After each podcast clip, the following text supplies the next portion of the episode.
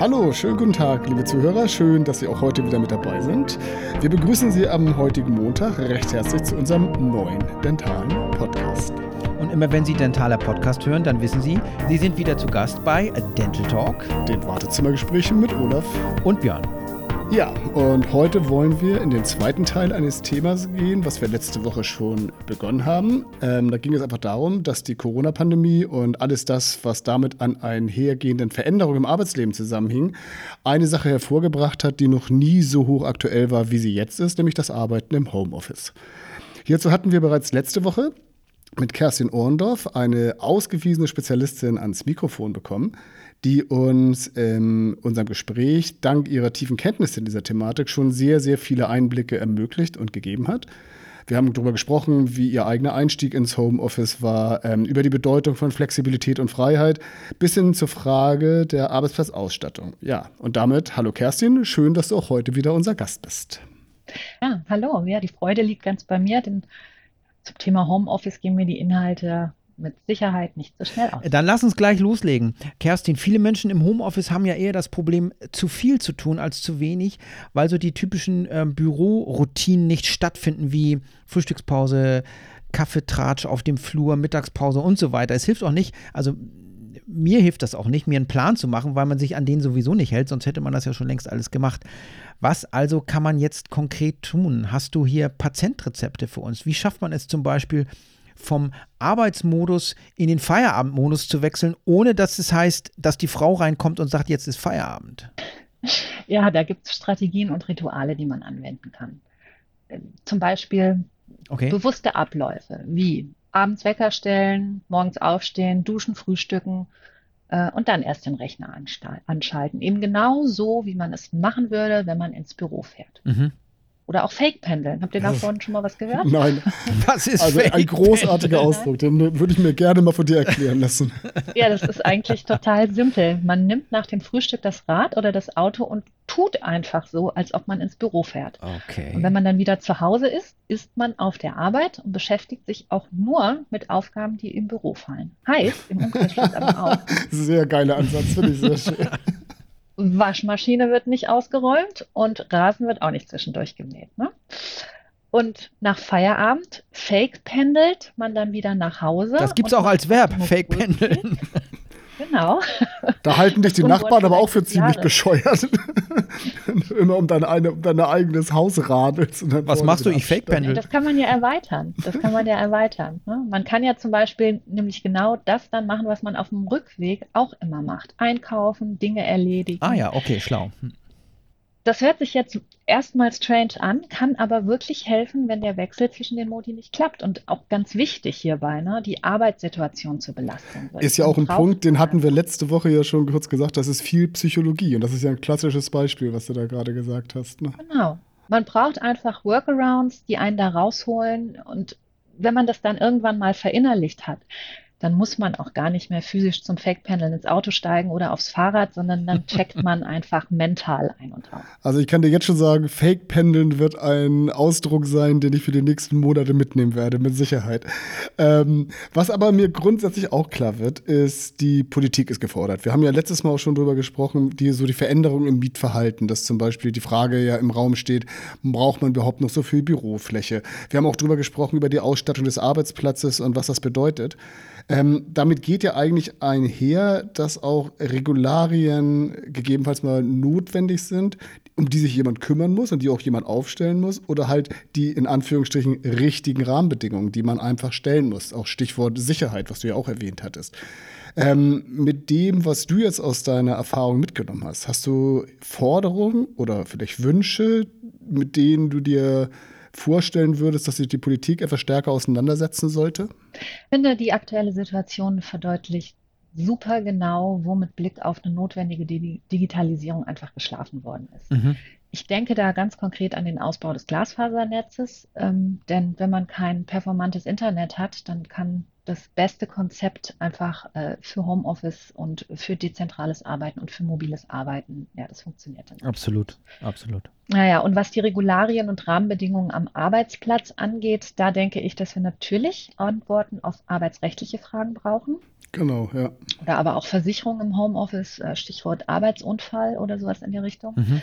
Ja, aber ich finde, in erster Linie geht es erstmal darum, praktikable Strukturen gemeinsam zu erarbeiten und nicht einfach zu verordnen. Da müssen die Unternehmen einfach ran. Ja, ja, genau. Das geht auch eigentlich weniger ums Verordnen, aber einfach so diesen, wie soll man das sagen, diesen Rahmen, in dem man sich zurechtfindet, und zwar alle Beteiligten. Ähm, ein anderer Punkt, den ich wirklich großartig finde, ähm, was mir auffiel, als wir uns darauf vorbereitet haben, gerade für den, aus meiner Sicht jedenfalls, für den weiblichen Teil der Arbeitnehmer bieten sich ja mit den neuen Arbeitszeitmodellen, die jetzt einfach da auf dem Markt sind, ja eigentlich auch viel flexiblere und spannendere Möglichkeiten an. Denn für manche wird es ja durchaus deutlich einfacher, beispielsweise Kinder und Arbeit unter einen Hut zu bringen. Und als ich mich damit ein bisschen beschäftigt habe oder auch mal zu Hause darüber unterhielt, ähm, tauchte eigentlich ein Problem aus. Und da bin ich mir fast sicher. Wir leben ja durchaus in einem patriarchisch geprägten Wirtschaftssystem. Und da wird die Entwicklung mit Sicherheit nicht nicht jedem gefallen. Also, was ich damit sagen will, gibt es aus deiner Erfahrung äh, die Tendenz, dass es hier Widerstände gibt oder wird die Entwicklung am Ende dann doch von einer bisher maskulin geprägten Gesellschaft unterstützt werden, dass, die, dass dann quasi insgesamt auch einfach anerkannt wird, dass Frauen verstärkt zum Beispiel in bestimmte Positionen kommen können, weil einfach die Möglichkeit besteht, dass sie sich viel stärker einbringen? Ich denke, dass Flexibilität grundsätzlich erstmal dazu führt, Privatleben und Arbeitsleben gut miteinander vereinbaren zu können. Und das auch ganz klar nicht nur für Mütter, sondern Fall. auch für Väter oder aber auch andere mhm. Arbeitnehmer, die privat stark ausgelastet sind. Und zwar aus den verschiedensten Gründen. Stichwort Pflege der Angehörigen etc. Ne? Mhm, stimmt, ähm, ja. Und die Widerstände haben vielleicht was mit den gewachsenen Strukturen unseres Wirtschaftssystems zu tun. Ähm, aber vor allem geht es doch hier um das Thema Vertrauen. Und ähm, Vertrauen kann ich schenken. Ähm, ich muss aber auch in der Lage sein, mir Vertrauen zu verdienen. Und wo eine vertrauensvolle mhm. Zusammenarbeit stattfindet, kann Flexibilität gelebt werden. Und meiner Erfahrung nach sind die Mitarbeitenden dann auch bereit, ja, so richtig zu performen, wie man so schön sagt. Mhm. Vertrauen ist der Schlüssel zu allem, nicht nur beim Thema Homeoffice. Sagen wir es mal so, diese neue Arbeitsstruktur wird alle existierenden Teamarbeitsmodelle wahrscheinlich beeinflussen.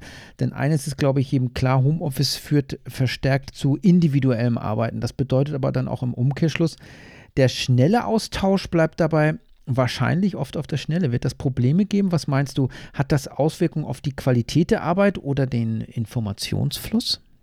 Also natürlich kann man im Homeoffice eben nicht mal ins Büro des Kollegen gehen oder über den Schreibtisch rufen. Und auch der spontane Plausch nee, ne, an klar. der Kaffeemaschine bleibt aus. Oder das informelle Gespräch im Fahrstuhl oder auf dem Weg in die Mittagspause. Ja, und sind wir mal ganz ehrlich, ne, das sind ja oft die Gespräche, wo es spannend wird. Und wichtig ja.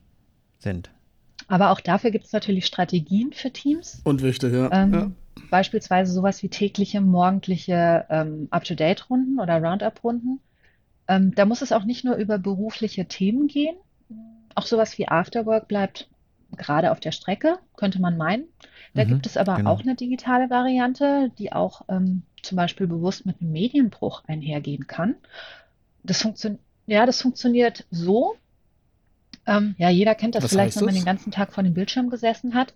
Da stellt sich so eine gewisse Bildschirmmüdigkeit ein. Also irgendwie noch eine zusätzliche Videokonferenz äh, als Afterwork-Maßnahme, das klappt schon mal nicht. Wie geht's dann? Ziemlich simpel, man switcht das Medium okay. und telefoniert zum Beispiel mal. Okay, das ist, ja wieder, das ist ja fast schon wie von digital auf analog wieder zurück. Genau. Und das Ganze kann dann quasi so aussehen, man bekommt einen After-Work-Kollegen zugelost und eine entsprechende Aufgabe. Das kann entweder etwas Inhaltliches sein, ähm, ja, wie beispielsweise erzählt euch, was ihr am Wochenende gemacht habt, oder aber auch etwas, womit man gleichzeitig noch eine Aktivität verbindet.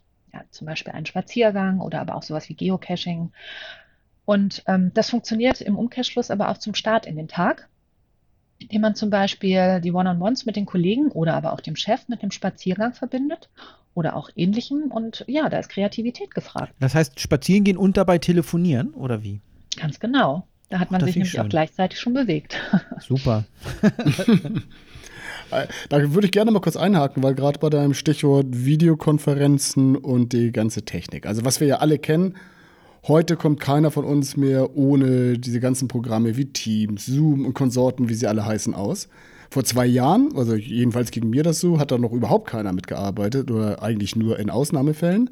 Ähm, heute hat keiner von uns nicht mehr alle Systeme auf dem Rechner installiert, weil ja jeder mit anderen Systemen da irgendwie arbeitet.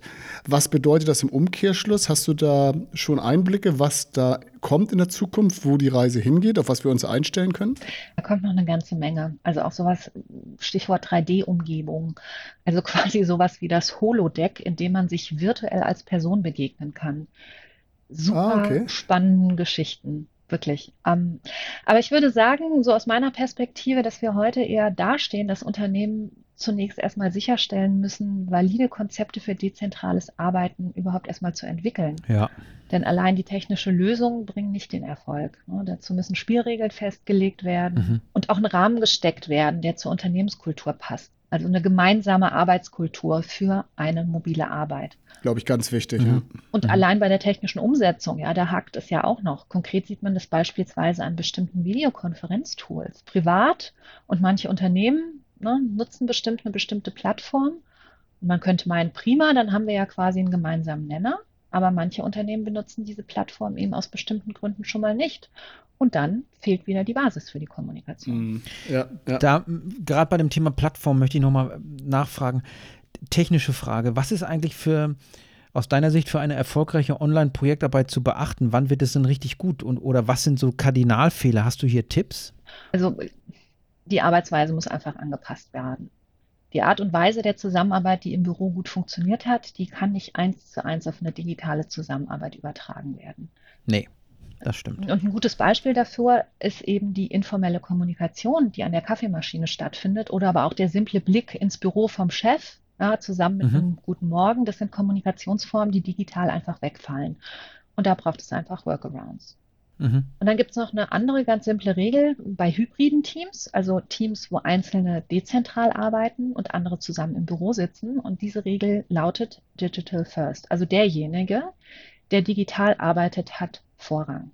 Das heißt beispielsweise im Rahmen eines Meetings, jemand ist aus der Leitung geflogen und der Rest des Teams sitzt zusammen, dann wird mit allen Inhalten gewartet, bis derjenige wieder mit dabei ist und nicht einfach weitergemacht. Ähm, jetzt mal eine andere Frage. In der Vorbereitung haben Olaf und ich uns immer schon so überlegt, was passiert eigentlich, wenn ich ähm, Mitarbeiter all around the world habe. Stell dir vor, mein Mitarbeiter arbeitet in der Antarktis oder in der Schweiz auf welcher Basis wird dann da eigentlich das Gehalt gezahlt? Wird sich da was ändern, wenn der, der Schweizer jetzt in der Schweiz sein Homeoffice macht? ich finde die Möglichkeit, die sich für Unternehmen dadurch ergeben, erstmal großartig, aber auch für die Arbeitnehmer. Ne? Mhm. Der Pool an attraktiven Mitarbeitenden oder auch potenziellen Unternehmen wird einfach durch dezentrales Arbeiten größer. Ne? Und auch hier wieder das Stichwort Fachkräftemangel zum Beispiel. Ja, ja. Und da würde ich sagen, das ist doch für beide Seiten eine ganz klare Win-Win-Situation. Mhm. Und die staatliche Regulation, also in Fragen des Gehalts, und das ist eine Antwort, da muss die Politik ran, da muss die Politik die Antwort finden. Oha. Also, ähm, was mich persönlich total nervt, ist die Disziplinlosigkeit ähm, so mancher Kollegen oder der Partner. Im Prinzip alles, was so mit Termintreue und bestimmten Uhrzeiten angeht. Also fünf bis zehn Minuten Verspätung sind ja keine Seltenheit. In der Kohlenstoffwelt Olaf weiß, das verlasse ich dann einfach den Meetingraum und der zu spät komme kann mich dann in meinem Büro aufsuchen. Was kann ich denn aber bei Videocalls tun, die ja alle zehn Minuten zu spät anfangen? Zum Beispiel genau das Gleiche. Also Abhauen. Lass doch eine Notiz da ja. und verweise darauf, dass du per Chat oder auch Telefon zu erreichen bist. Ne? Aber die Herausforderung, die geht ja eigentlich schon viel früher los. Warum hat sich denn so eine Disziplinlosigkeit überhaupt eingeschlichen? Genau, das ist eigentlich der Punkt. Wo kommt das her? Wo hat es angefangen? Ne? Ja. Und aber ja, eine andere Methode ist, das Meeting bewusst mit einem Puffer von fünf bis zehn Minuten einzuplanen. Und das ist übrigens auch ein Tipp, der sich bei digitalen Workshops bewährt hat, denn bei irgendjemandem klappt die Einwahl garantiert oh nicht. Oh ja, ja. immer. Immer. Und so hat man eben einfach genügend Zeit, solche Probleme zu lösen und kann pünktlich anfangen und läuft mit der Zeit nicht komplett übers Ufer. Mhm. Ja, das stimmt. Sag mal, nochmal ein ganz anderer Punkt. Ähm, wir müssen ja in dem täglichen Arbeitsleben immer ständig uns mit diesem schönen neuen Begriff KPIs rumprügeln, sprich die Frage der Messbarkeit von bestimmten Leistungen.